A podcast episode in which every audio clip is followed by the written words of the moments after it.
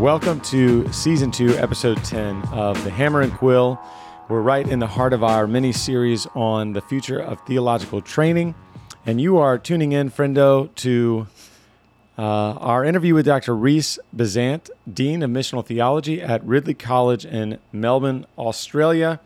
Uh, Rhys is a longtime friend of the house. You know, as a matter of fact, we had Rhys come and do a, uh, uh, we've had him come and do multiple sort of conferences, and uh, we've had him all here on the Hammer and Quill twice already before this episode, season one, episode 11, uh, where we just did kind of, kind of a straight up interview with him. And then season two, episode five, where one of our more uh, one of our most listened to episodes, our reflections on the rise and fall of Mars Hill. And uh, I'm joined here in the global Studio. studio with uh, my partner in Podcast crime. ooh yeah we're season three is going to be a true crime Yes, be ready, everyone. podcast no with uh, holly paulette we're missing michael no michael today Hi, Michael. We miss you. but we'll have michael back next episode so I wish, holly I wish Rhys was here. oh, and I wish great? Michael was here, i but- always wish rhys was here Oh man. i wish he's rhys great. was just like constantly with me helping me know what to do I wish Rhys was just talking to me all the time because Ah, I just that great- really love Hmm. one all the words that come out of his mouth, but also his his accent. the way they come out Yes. that's right Well, Jesse, I um, am glad to be here. And we came back from Canada in the past, man, what has it been? It's been just a week and a half.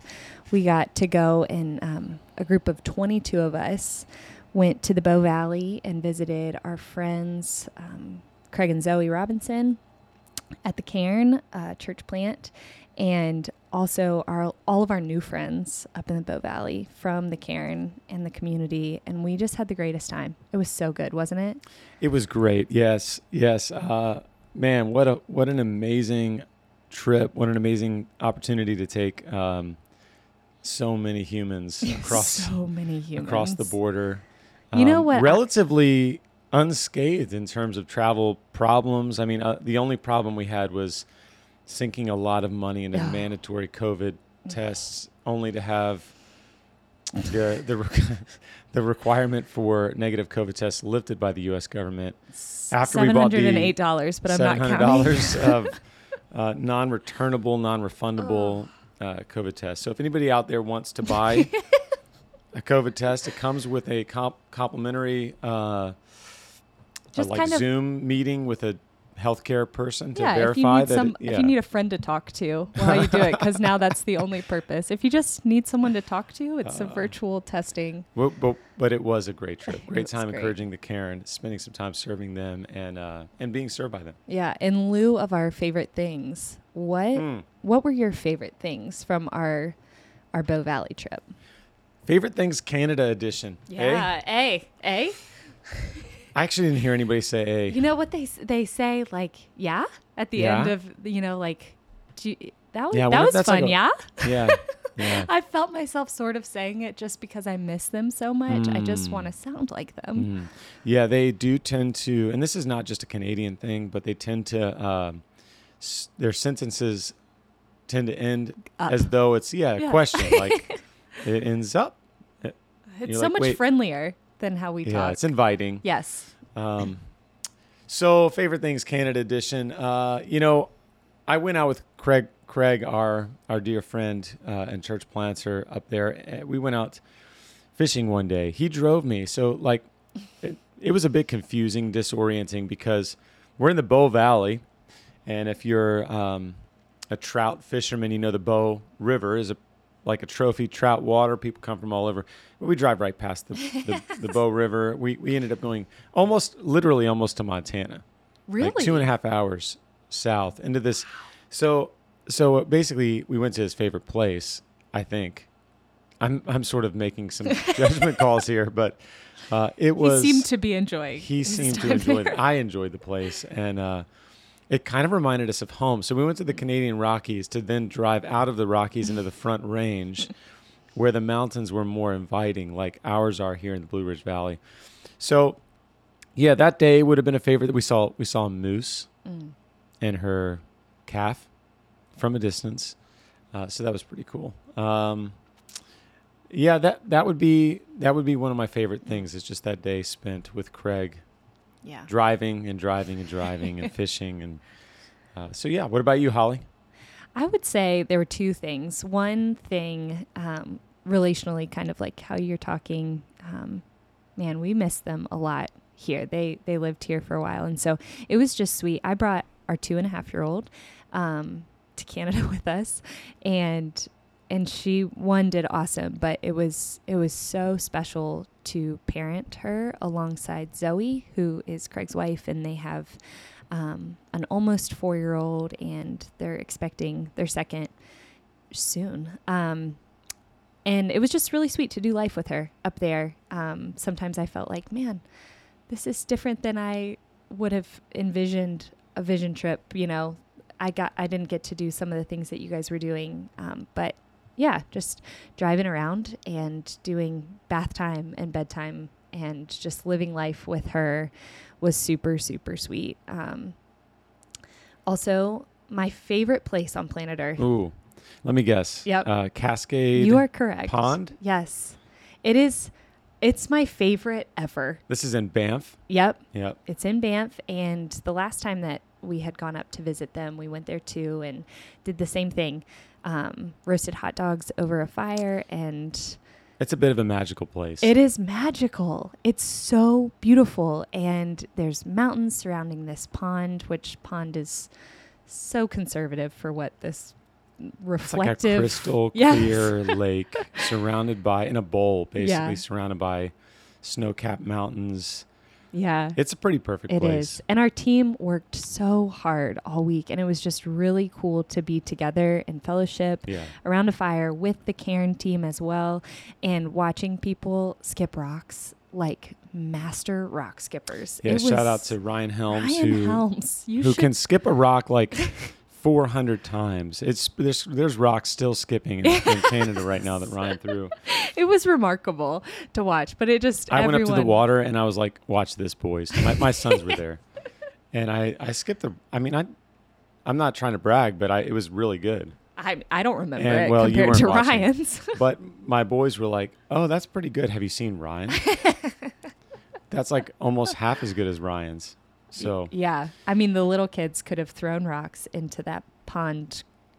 Pond All day. Yeah, it was it was so fun. So anyway, I'd say uh, it's not a favorite thing. My biggest disappointment was that we didn't get to do nummy knobs. Mm, nummy knobs. Which, so again, this is a Zoe Robinson thing. And by the way, um, Zoe is, you know, she, she was your favorite thing, basically. Yes, she And, was. uh, and for good reason. And we did, we did actually have Zoe on the Yeah, podcast. So it was season one, episode, episode. 25, if you want to go back and listen.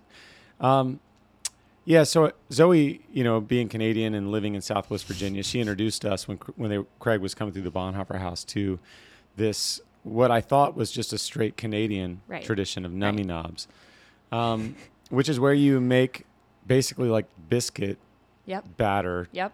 uh, dough and you form it around a stick that you then roast over the fire. So you're cook you're basically cooking the the biscuit into the shape into this sort of concave. Um, it's almost like a when you go to. Um, It's like an ice cream cone of biscuit. that's right. That's right. And then you stuff it full of whatever. Really, I mean, you could do savory things. you could Put some like bacon, sausage, eggs in there. meatballs. Sure, I guess.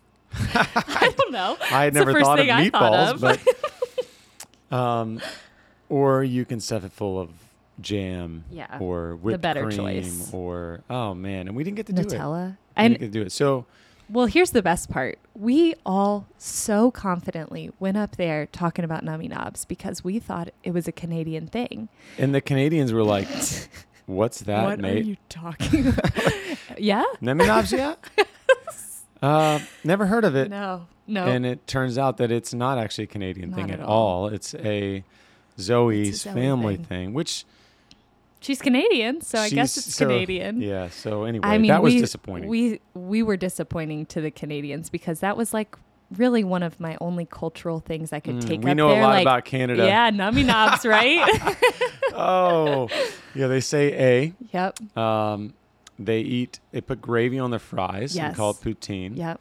Which I did have while I was up Did there. you? Yeah. I didn't. It, was not. does It was not- gross. It looks disgusting. no offense to our Canadian listeners, but um, yeah, it's not like biscuits and gravy, Yeah. which is good. Yeah. It's Yeah. like a thinner, like brown gravy. Mhm. I don't know. I guess it's not terrible. It's like, you know, if you have, ma- it makes sense if you have mashed Right. potatoes, you put some gravy on it, but it's not the same. Yeah, let's let's think about nummy knobs instead. But tomorrow is uh, from the day that we're recording. Tomorrow Mm. is Canada, Canada Day. Day. and so our team's gathering Tomorrow's together Canada to do nummy knobs in America. Mm. Um, it won't be like Cascade Ponds, but it'll be a good good try. That's right. Well, friendos, we are thankful for you listening, and we've got a great interview with Rhys about the future of theological training. And so we hope you enjoy, and we will see you on the other side.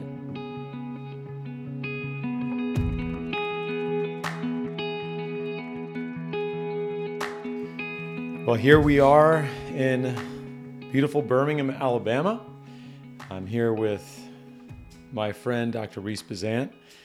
Uh, we're here on a on a little visit, and uh, it's cold here in Alabama.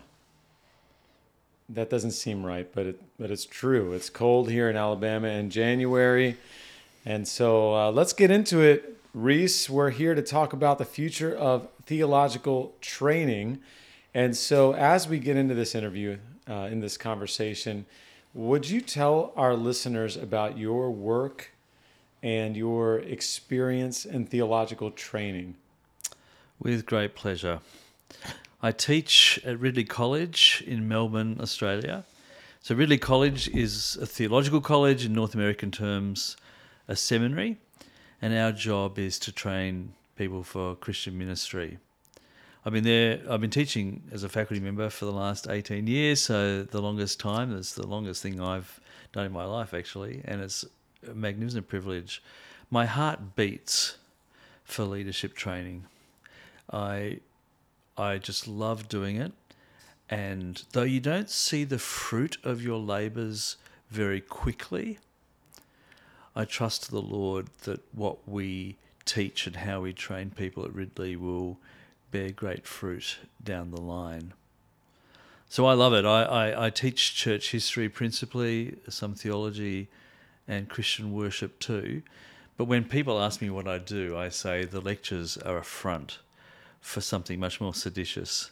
And what I'm really doing through lectures is helping people to learn how to be leaders amongst God's people and, and to prepare them for Christian service and not just local churches, probably principally local churches, but through for campus groups or other missions organizations as well. That's interesting. So, 18 years at Ridley College. You mentioned just there that, um, you know, it's a front and that uh, because your heart beats for, for leadership development um, or the develop the development of your leaders that you're that are entrusted to your your um, oversight and your care, that's something that takes time. That's delayed. Would Would you speak a little bit more to that? Uh, how long does it take before you you go? Okay, I did it with this person. They, Yeah. they really have become a good leader. Yeah. So I think it takes 10 years to train a leader. So, Ten years. yeah, easily, easily. It took me ten years to do my seminary training. So And was there time after that for you to be trained to be a leader? No, by that point I had figured it out. the ten years was just right for my for my MDiv. For you, you are the model student. in no ways am I a model student, but um, but just to speak to that, it was it was quite a while, Yeah. uh, quite a long training. So keep keep going. Ten years. Well, yeah, I, I, I figure that first of all, people need to have done some measure of ministry on campus or in their church, and then to have got a taste for it, to start imagining themselves in ministry down the line. And that self perception is itself quite time consuming as people learn to wean themselves from seeing themselves as an engineer or something to see themselves in a new kind of situation and then saving up some money and then possibly getting married along the way and then deciding now's the right time to go to college.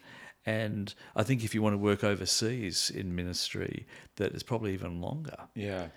Then, when they've left college, they might well get a job straight away, but probably if they do, it's still a training position. It's unlikely that most of my students would leave Ridley and lead a ministry. Uh, in the Anglican world, you probably more normally would be an associate minister rather than having a Uh, a parish under your sole care. So it's a long it's a long process, I think.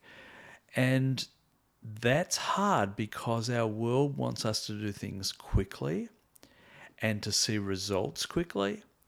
And I just think that's unrealistic. I think if you want to force the pace on people's training, I think in the end you're cooking a, a minister who actually doesn't know how to care for others. Mm. They've missed some steps or they've missed some input. So I think there's no there's no rush. Better to be well cooked, well prepared, than to try and take something out of the oven too soon and find that it's still a bit raw on the inside. Mm. But that's exactly countercultural. That's exactly countercultural. You all want to do things faster and quicker and take shortcuts. And I kind of get it. People might be coming to ministry later than they might have been 50 years ago and thinking about what it means to buy a house, get a mortgage, have a family. But in the end, a minister providing soul care to others, if they haven't themselves thought about how the soul works, can damage people. You know that's really interesting. I, I find my I find that to be a bit of a tension because what we are doing with the Bonhoeffer House is much more like um, a slow cooker or um, hmm.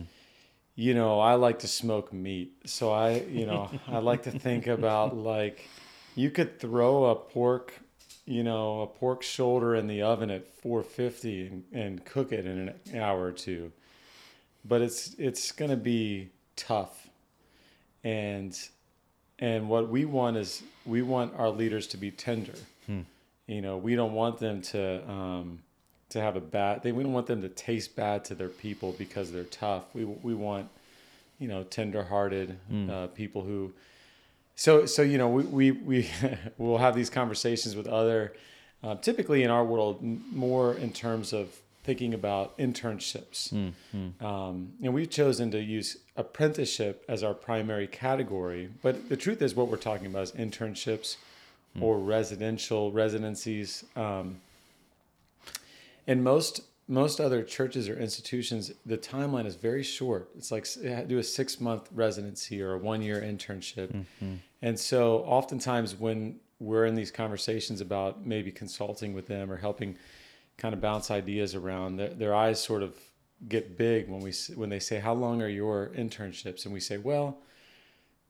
Sometimes they go on for a really long time, mm-hmm. typically at least three or four years. Mm-hmm. Um, and so, so I really I find that interesting. It does feel very countercultural, and I, the tension I feel is the same as you. Some, we I understand certainly understand um, the need to get hmm. to get out into the world, to make money, to to have a job, um, and not to just be a, a forever like you know like sure. I joked. My model of theological training is maybe not the one to be emulated because I, I, was an MDiv student for ten years, and that's was maybe a little bit long. Yes, well, it's why I like the Bonhoeffer House because it is thinking about holistic formation. That's really valuable. There's a mission society uh, in much of the Anglican world called the Church Missionary Society. And in Australia, at least, they have very high expectations of people's preparation before they enter the program or before they assent elsewhere. And actually, the Church Missionary Society has one of the best uh, outcomes in terms of length of time that missionaries spend in the field. Hmm. So I think I think there is the clear data for the the value of being well prepared for long term ministry. That's good. That's good. So why don't uh, we move on to the next question I have? Why is theological training important? And a, a second question related is who should pursue it? Who who who uh, should pursue either formal and, or informal theological training, and why is it important? So, I think theological education, whether formal or informal, uh, is important because you're dealing with eternal things and people's souls. And we need to think hard, learn significant lessons about how to do that well. I often use the picture I'm not going to get into a plane unless I know the pilot has been well trained. Mm. There's just too much at stake. There's just too much at stake. The smallest mistakes can have enormous consequences. And I think that's the same with churches. I'm not going to get into, I'm not going to attend a church or become a member of a church where I don't think the pastor has been trained to fly that plane. There's too much at stake. Our souls are precious commodities, mm. and the consequences of making mistakes is really significant. That doesn't necessarily mean going to theological college or seminary or divinity school, but I see no harm in people if they don't want to be a pastor but want to run the youth group well, or they want to provide a really thought through Christian witness in their workplace from doing a year's theological study, or even more than that, perhaps if they can afford it. Like, I don't, I'm not saying that theological college is only for people who want to be pastors, by a long shot, not. But I think we do need to keep reminding ourselves of the importance for pastors of doing a degree, a, a degree program. I was going to say for three years, but it could be longer than three years if it's part time. That's okay. And I do think it's important to learn outside of your local church. So I'm committed to people doing apprentices, as it were, or internships, traineeships in the local church, but there's value to in pulling aside from your local church and learning in a way that's not just about getting program done this week, but learning to think from first principles. So there are lots of parts of the world where people are giving up on formal seminary theological college education and just doing apprenticeships in local churches. And I get the practical value of that, but the danger is you're just learning how to run your church rather than standing back from your church and learning the principles that are going to help you not just in this church, but in the next church, which is in a different part of the country, or in a different ministry in a different part of the world. And learning from first principles is just so important. My job isn't to teach people just the five top tips that will expire in its usefulness in the next five seconds. My job is to help people think from first principles that they then can apply the gospel to different people in different moments in different countries. So I'm I defend uh, I want to talk up the value of institutional theological learning. That's excellent. I agree. And and the idea of, and as a matter of fact, um, uh, the idea of learning from people outside. So one of the things that's a, again a challenge to us with the Bonhoeffer House because what we're trying to do is bring seminary and the local church more closely knitted together, so that the seminary would support the ministry of the local church, and so that um, so that there's a place for um, young leaders to be mentored and known and serve uh, but there's a danger there of silo, like every everything is within this one church, and so it's to support the the sometimes even just the the ministry of one person within the church, and so having some outside, especially you know most pastors are not. Um, uh, most pastors are not experts in any field; they're just generalists, right? um, you know, jacks of all trade, but maybe masters of none. And so, uh, you know, it's helpful to have a master of a trade who can teach yeah, first principles. I think local pastors are often like a general practitioner, a doctor, Yeah. who can take any number of issues but knows who to refer this particular health problem Mm. to. And so we'll know the experts who he or she can pass the patients along to. Uh, and that's the case. And of course, uh, pastors probably do have a little bit more expertise in how to handle the scriptures, but they probably have less expertise in how to think about ethics or how to think about history, church history.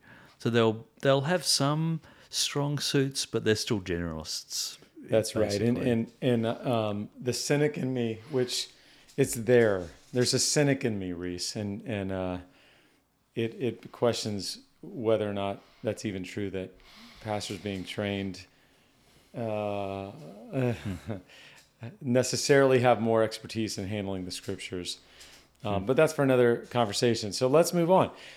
Uh, what do you see as some of the biggest challenges facing training institutions? You, you spoke to the importance of institutions for theological education and training. Uh, what do you see as some of the biggest challenges facing those institutions right now? So there's the financial angle. It costs a lot for a student to undertake a three-year degree or a, an MDiv program. To what degree the burden for those financial needs falls to the seminary or falls to the individual student? That's that's big. That's big. The connection between the college, the seminary, and the local church. Uh, Ridley has it a little easier, I think, than some because we're located within a denomination. So the connections between in Melbourne, where I teach Anglican churches, and the seminary is is part of our DNA. But there are some seminaries where that won't be the case, especially larger seminaries in the US that draw people in from lots of different states or Yeah. cities where they just don't know who the pastor is in that city 300 miles away. Yeah, I wonder too, to that point, but there's the denominational um, clarity and direct direction with Ridley, and Melbourne is a is a massively large city, um, um, but outside of Melbourne, it's it's maybe a little bit more centralized. So I wonder too, where where at Southeastern, w- people will travel for for a weekend class or week class from you know five different states within you know five hours away or four hours away do you find that, that the actual um, geography of ridley college helps clarify those relationships or am i making that up No, people within Melbourne probably have some connection with each other through denominations. yeah But we also have an online program that serves people outside of Melbourne in kind of rural places in Australia and, and overseas as well. So we do try and serve the church outside of Melbourne and, Okay. and do that quite effectively, really. so you financial challenges you've got um, denominational challenges or challenges of of um, clarity between the church and the the theological training institution. Are there any other big challenges that you see right now? And how might that be different from say looking back five to ten years ago? Well, the extra complication now is that most students, well, perhaps not most quite at Ridley, but a substantial number of students have a family, a partner, a husband, wife, and a family, whereas 50 years ago, 60 years ago, people at Ridley were all single males. Hmm. And often the degree was built around them being single and living on campus. But now life is much more complicated. Melbourne's really big, 5 million people. So to get into college, people might have to travel two hours one way if they're coming across town, if the traffic's bad. So those are all pressures that wouldn't have existed 50 years ago. I'm not quite so sure that it would be any different 10 years ago. What about do you know have you noticed like where we are right now in the past say 36 to 48 months um, into COVID, um, you know, so much of the kind of job economy has turned towards um, almost a placelessness. We don't really have to rent a building anymore because we can meet on Zoom. H- has that affected things much at Ridley, where there's a pressure to um, decentralize and just just be online, just have you know Zoom meetings or online classes? Yeah, so I suspect that for some, more flexibility would be attractive. Mind you, there are still a substantial number of students who recognise the value of face to face learning. I, I wonder whether it's still too soon to see how COVID plays out in terms of our offerings. At least in the short term, I think students are probably just keen to see each other again and be back on Yeah. campus and and and enjoy enjoy the conversation, which is part of our theological formation. So we say at Ridley, look, a third of your learning will come from lectures, a third of your learning will come from books, and a third of your learning will come from conversations. Mm. Now, it could be that you create opportunities for conversation if you're an online student or if you're a student who doesn't get to be on campus very often. But it is a little bit easier on campus to encourage encourage those conversations. Just uh, just on the on the point before Jesse, where you asked what in the last ten years might have changed, I think Christians' status or respect in Australia has diminished rapidly in the last 10 years. So if you'd ask the average guy on the street 10, 20 years ago what they thought of a Christian, they'd probably say, holier than thou, do gooders. Now, if you ask the average guy on the street, what do you think of a Christian? They'd probably say toxic, dam- Mm. damaging. That's Uh, interesting. So from being known for being overly moral to now being known for being immoral. Correct. And I think that impacts not necessarily the people who we do have at Ridley, but it impacts the people who might have thought about coming to Ridley or, or undertaking theological education. Hmm. Because I think there's just less social encouragement to do it Yeah. because then you're one of the bad guys to be a, a leader in the church or a leader amongst Christians. And we've got to come to terms with what it means culturally to be the bad guys now. I think in the US, there might be some of that in some places, but I think it's probably more established in more places in Australia in terms of our secularity. I'm sure that's right. Yeah. I mean, I think um, thinking about the kind of conversations that people have with me or have had with me, uh, and then uh, uh, also the, the folks who are in the Bonhoeffer house, typically at worst, there might be a concerned parent that's like, well, you want to do what? How much do pastors make? You know, are we sure that's a good good use of your? You know how much I spent on your undergraduate. Now you want to go get trained to be a pastor, um, or maybe a head scratching kind of like, wait, you're gonna do what? What's a MDiv, a Master's of Divinity? What what's the point of that? Um, but typically, uh, you know, of course, I'm more in the kind of American South, and so there's probably not not a whole lot of um, loss in terms of social capital if someone chooses to go to seminary. But it, but I imagine maybe it's coming. Um, Yes, I, I, sus- I suspect that's right, and there might be places in the US where it's already yeah, that's it's already felt. What what I find shocking is that I meet Christian kids thinking about ministry, and their Christian parents aren't supporting them Mm, for the very same reasons that that their education has cost a lot, or thinking about job prospects and so on. Now, there's plenty of jobs in ministry. Uh, it's a it's supply driven rather than demand driven often. But that Christian parents would not be supportive, I find that just mind blowing. You'll find no argument from me. I I spent you know uh, uh, first ten years of my ministry was working with a campus ministry, and um, the number one persuader against joining staff or interning with us was students' parents who almost always were Christian parents. You know, um, they just did, did not want their kids to, to go and uh, throw away. I'm putting air quotes Sure, around sure, that. sure, their uh, their undergraduate degree and, and their life really. So But the, the thing is, whatever your undergraduate degree was or is, God will recycle the skills and the insights you learn. That God won't let those skills or insights lie fallow. That you'll have learnt things that will be useful in Christian ministry down the line. It's not a waste. There's, there's so much that God has blessed you with in that education that can't be lost. And God's a very careful and wise uh, steward of resources in his household. Amen. Good word. When you think about challenges down the road, five to 10 years, or maybe a little bit further, what do you anticipate?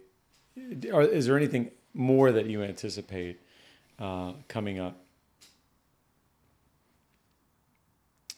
You know, like, um, so for instance, um, are we going to have um, be pressured into uh, providing a purely metaverse seminary where there's no actual embodied presence between people. Um, is that something that would be, you know, a challenge? Well, there are already churches that have decided no longer to meet, but only to be uh, a church online. So I've come across this just in the last six months or so.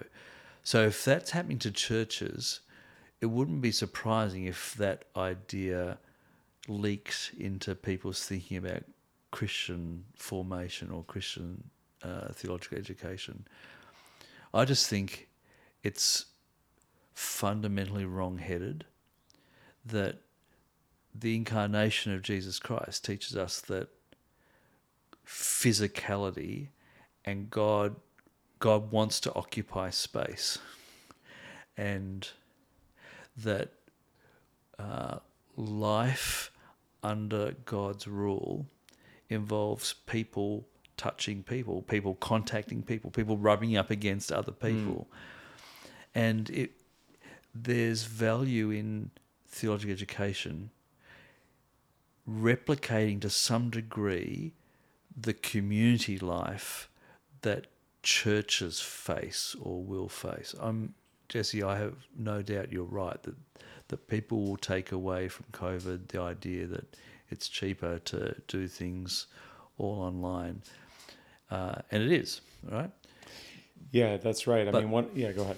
But there, but there's, but sometimes it's the hard things that most need to be done. Amen.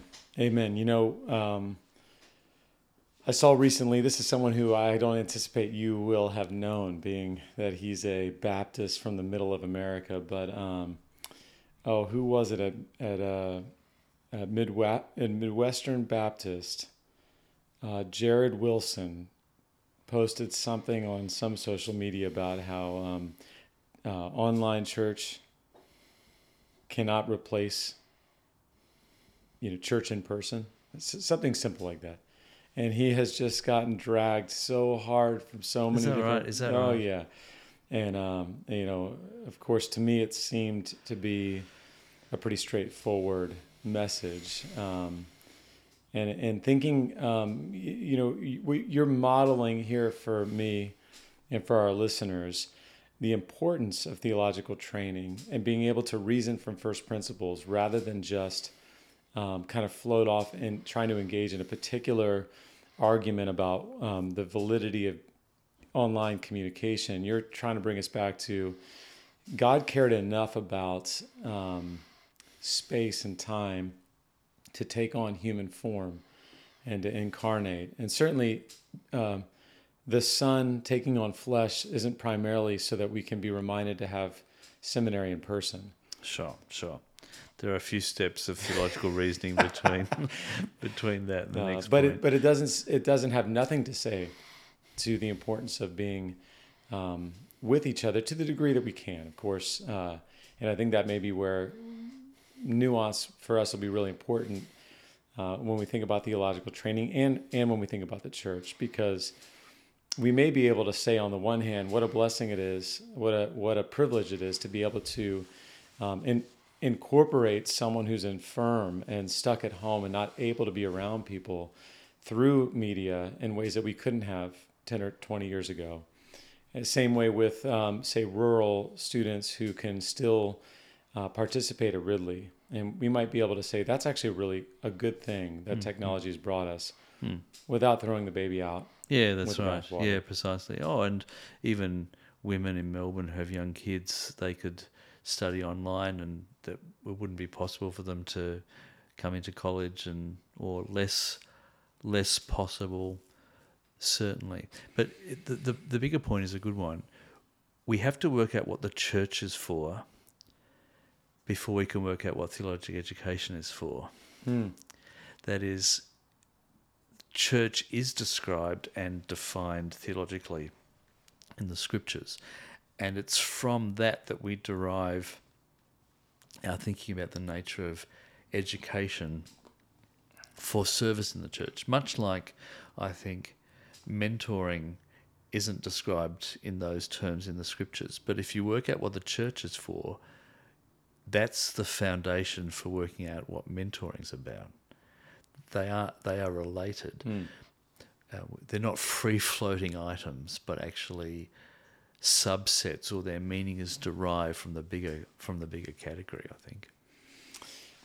So, you know, you've addressed not just biggest challenges, but exciting opportunities um, in terms of being able to offer training to people who may be uh, separated by space, like in a rural area or far from a training institution, as well as opportunities for, say, young parents to be able to online view uh, lectures. Um, how can institutions maintain commitments to core core principles, to first things, while they adapt? So I'm thinking through, you know, maybe there's an institution that goes, well, people are far away from here, and we have the resources to provide online uh, training. But then what they end up doing, and, I, and this happens, of course, you and I know this happens, they pay one professor, probably an adjunct professor, a few thousand dollars to record a series of lectures.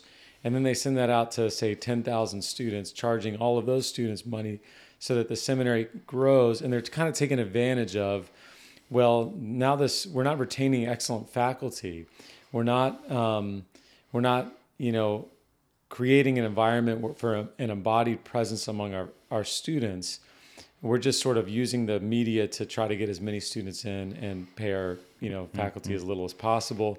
We would say that that maybe is not a good. That's not a good way um, to address the challenges. And so, eh, for institutions that are trying to consider, well, how do I adapt without losing my soul? Do you have any advice? Any any thoughts there?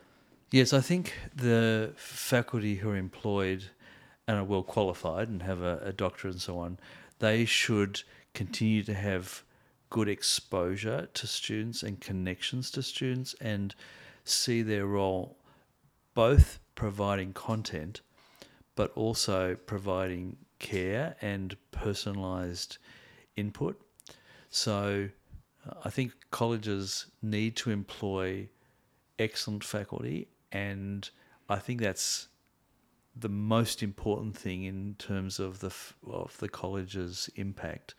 Uh, faculty who have good minds and big hearts and ministry experience where they can to join those three things together and, and not to presume that the person who can do one of those things is can replace the guy who or the woman who's uh, experienced in all those three areas. So we need to make sure that the faculty remain the centre of the college, as it were, not because we're not stu- serving students' needs or students' interests, but we need to make sure that we're not we're not seeing finance as the centre of the college, but continually thinking about graduate attributes and what goes towards producing those graduate attributes. I think uh, some colleges or seminaries will specialize in one area. Will will do Bible and or theology and or practical ministry, and I think colleges need to do all three and be examples of integration. Uh, and the integration is the hard work, and it needs excellent people to be able to achieve it. Mm. Excellent. And I might add, not as someone applying for any kind of faculty positions, but um, you know, uh, the way to retain excellent faculty is to continue to pay faculty well. So, so I do, yeah, I, sure. I, do wonder, and, and or and even to give uh, to be generous in sabbatical sabbaticals. Provisions. That's yep, right. Yep. Yes, I do love. I just want to go on the record for any Ridley College administrators who are listening to say I love the sabbaticals that Rhys gets because it means I get to see him. we get to do this. You get to come to the states. We get to have you in the house in beautiful Radford, Virginia which is kind of um, just a really wonderful, wonderful thing. So that's right. So retain excellent faculty, make that important. Of course, that brings up challenges for how to be faculty, kind of providing excellent faculty, caring for the needs of the students, sending out and training uh, and developing the right kinds of leaders into the into the local church, into the mission field, while all sorting out how to provide that in ways that are affordable to people. And one of the mm. things um, I'll speak to with that is I think this is where the local church can really step in, you know, mm. uh, and, and, and ministries like the Bonhoeffer House, where when we recruit students, um, and if you're listening and you're a potential student, we'd like to recruit you. We'd like an opportunity. Think about joining us with the Bonhoeffer House. But really, what we say is we, we don't have jobs to offer. You know, we like to help local churches provide apprenticeships. Uh, sometimes they are paid. But what we what we can offer is we will help you uh, go go to seminary for free. We will help track down the scholarships and the and the um, uh, the grants that make that possible. We will try to get your local church if they're in our Bonhoeffer House network. We we want to help them see the vision so that they will set aside their own scholarship money uh, for their own students, and then we raise money for the in the Bonhoeffer House for that, so that uh, because we recognize that's a challenge and we'd rather say, hey, come and be embodied at a place that provides excellent faculty um, for a long period of time so you can be developed.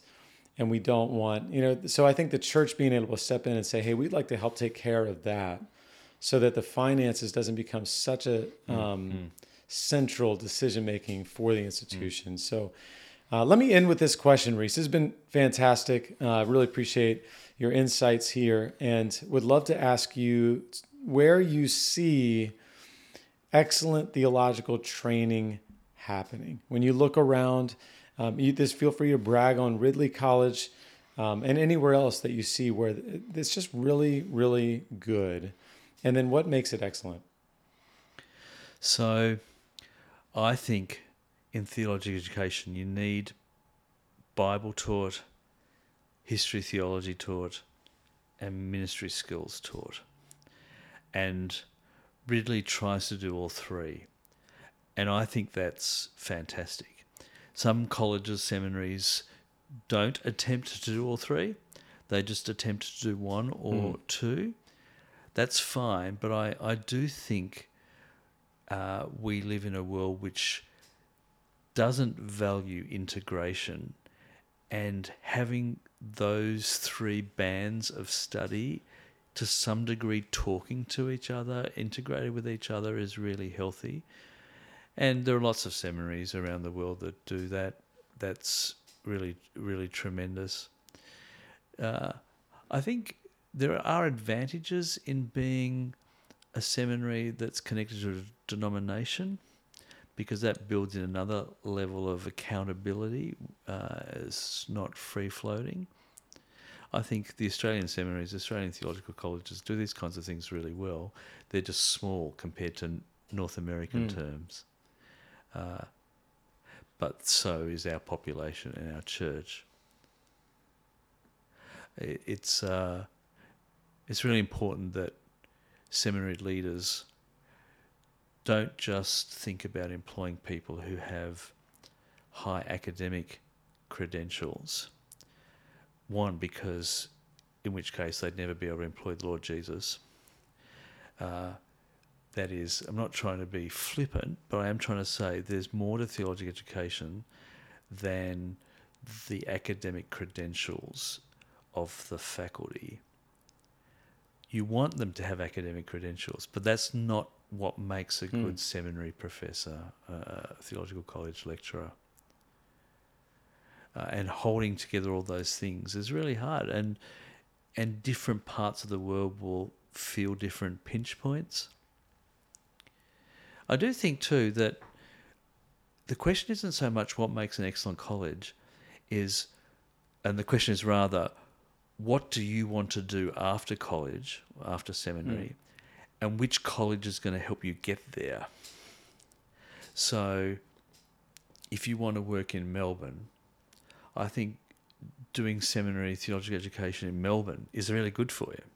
That is because you're building networks, you're talking to people who are from different churches and different uh, church backgrounds and learning how to find in those brothers and sisters colleagues and peers in ministry.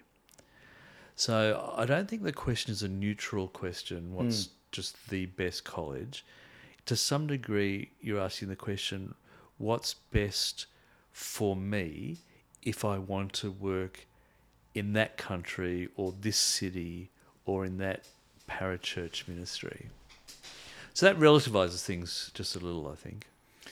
Excellent. So, you know, the idea of, of thinking about integration and between both um, those three areas, as well as between denominations and the local church and the seminary, and then thinking about uh, bet what what training program or institution will best prepare you for what it is that you feel called to do. Uh, that that calling has, you know, ideally been uh, confirmed and by by an external source in the local church. That's what we take into mind when we think about who's doing excellent theological training. It's happening at Ridley College. It's happening at the Bonhoeffer House in Southeastern, and uh, it's happening through you and your ministry, Rhys. Thanks so much for joining me, and uh, look forward to having you on again It's a one pleasure. day soon. Wonderful. Thanks, Jesse.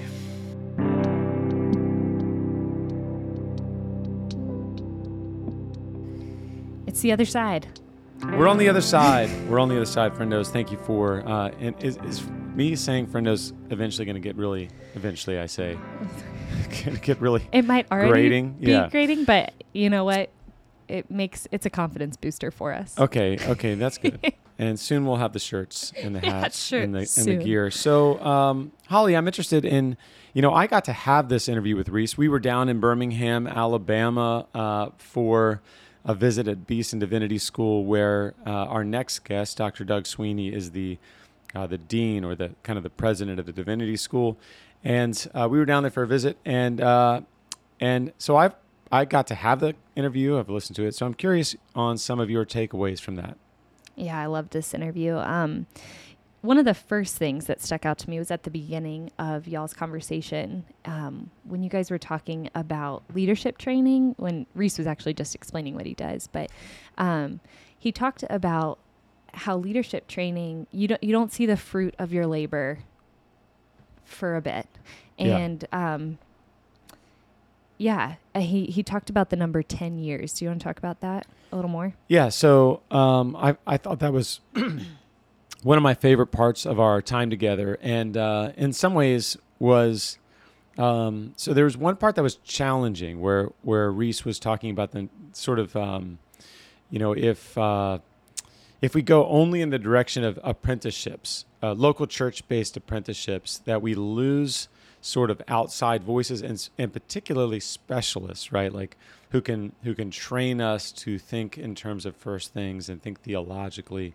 And that was challenging because a lot of what we do with the Bonhoeffer House is apprenticeship and residency based, but um, we are trying to sort of uh, bridge the gap and, and include both things together. But the part that was really encouraging, I think, was the the duration. You know, Mhm. like um, when I talk to someone about what the Bonhoeffer House is in terms of training and, and um, I will often talk about how we're like we're like the crock pot of of Yeah. uh, training future leaders in and for the church. Um, and we we honestly we do think too much of what has passed for um, acceptable training practices are like microwave training practices where you just kind of pop it in there and you, you can heat it up but like Rhys said sometimes it's still raw in the middle so uh, yeah that 10 year idea you know it, it's it was affirming it's a little bit like um, a, a, a stark reminder that uh,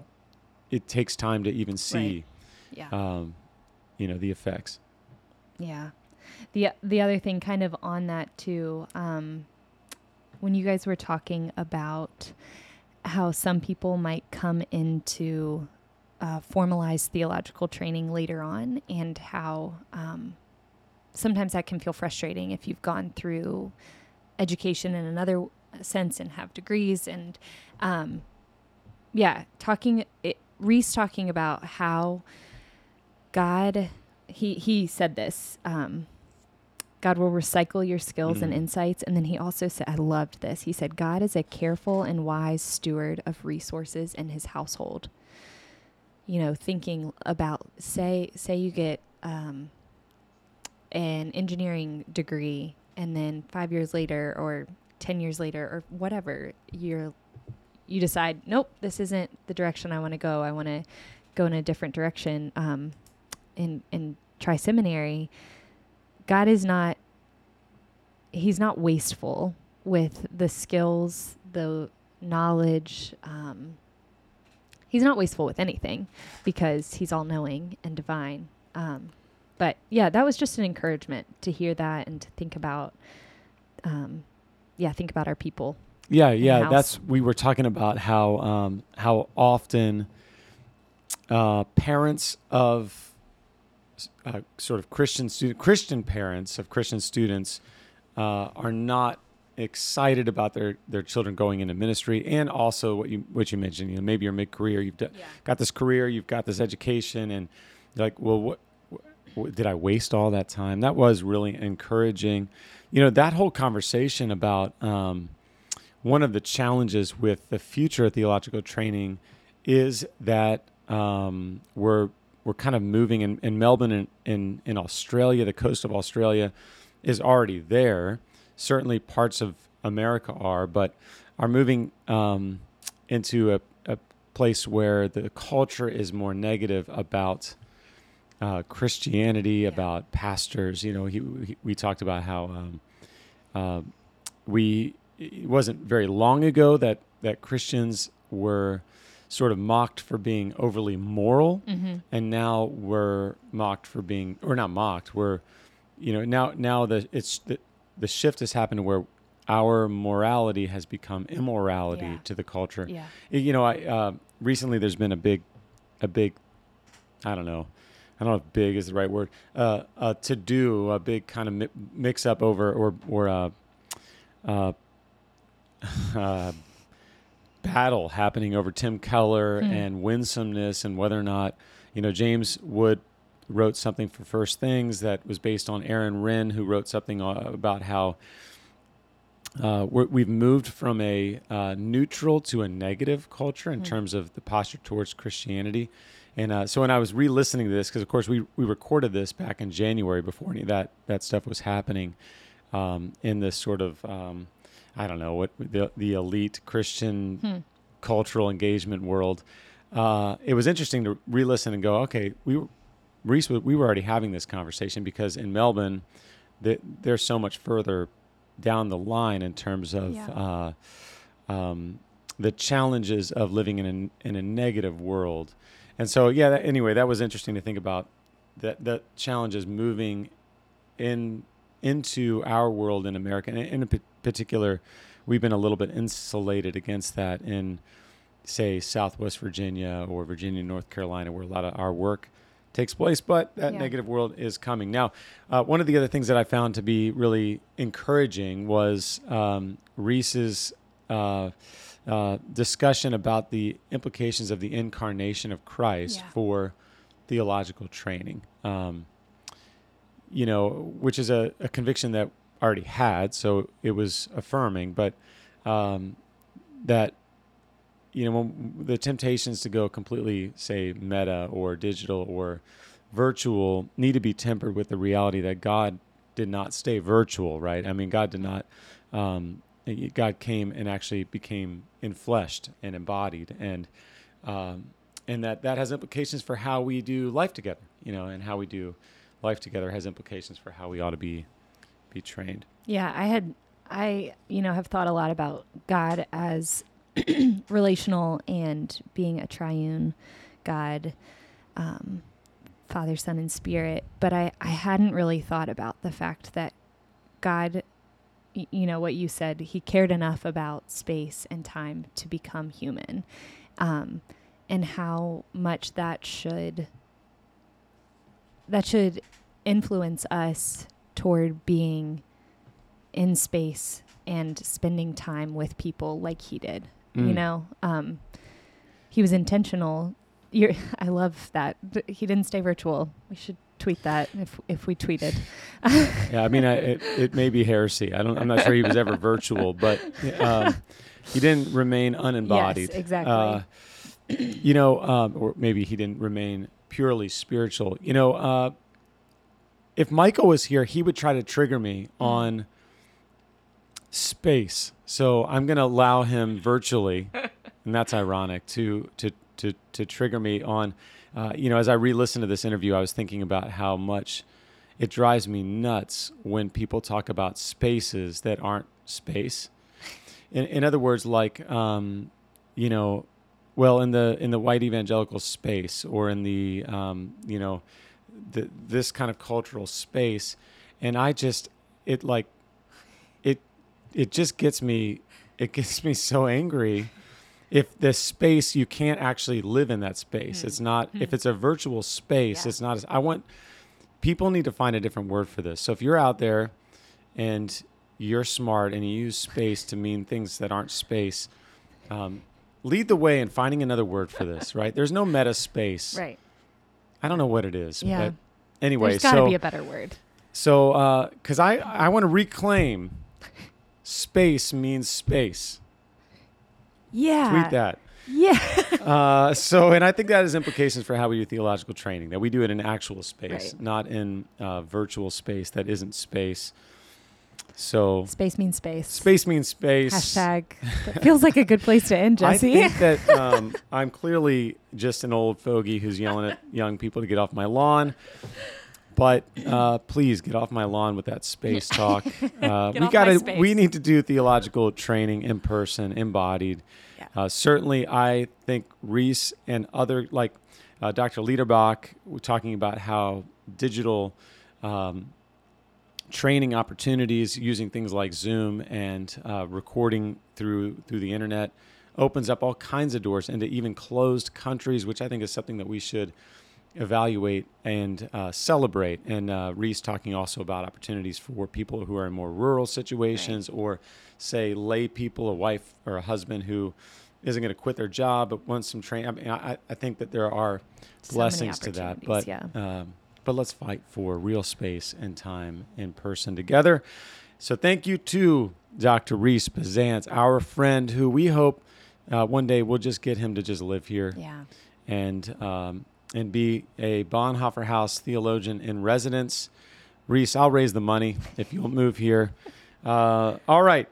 Next up, we've got Dr. Doug Sweeney from Beeson Divinity School. Uh, and so uh, we're excited about that. We're excited for you to tune in. Thank you for tuning in to this episode of the Hammer and Quill, Season 2, Episode 10, a conversation with Dr. Rhys Bezzant about the future of theological training. If you haven't already, please subscribe or follow the Hammer and Quill on your favorite podcast app and write us a quick review letting us and others know how we are doing. We love to have your five star reviews and your recommendations. If you have any questions or ideas for future podcasts, please write in at info at bonhoefferhouse.com. Until next time, Peace. peace. I got more fire in my belly than to. I'm happy as a clam, and I think you forgot to.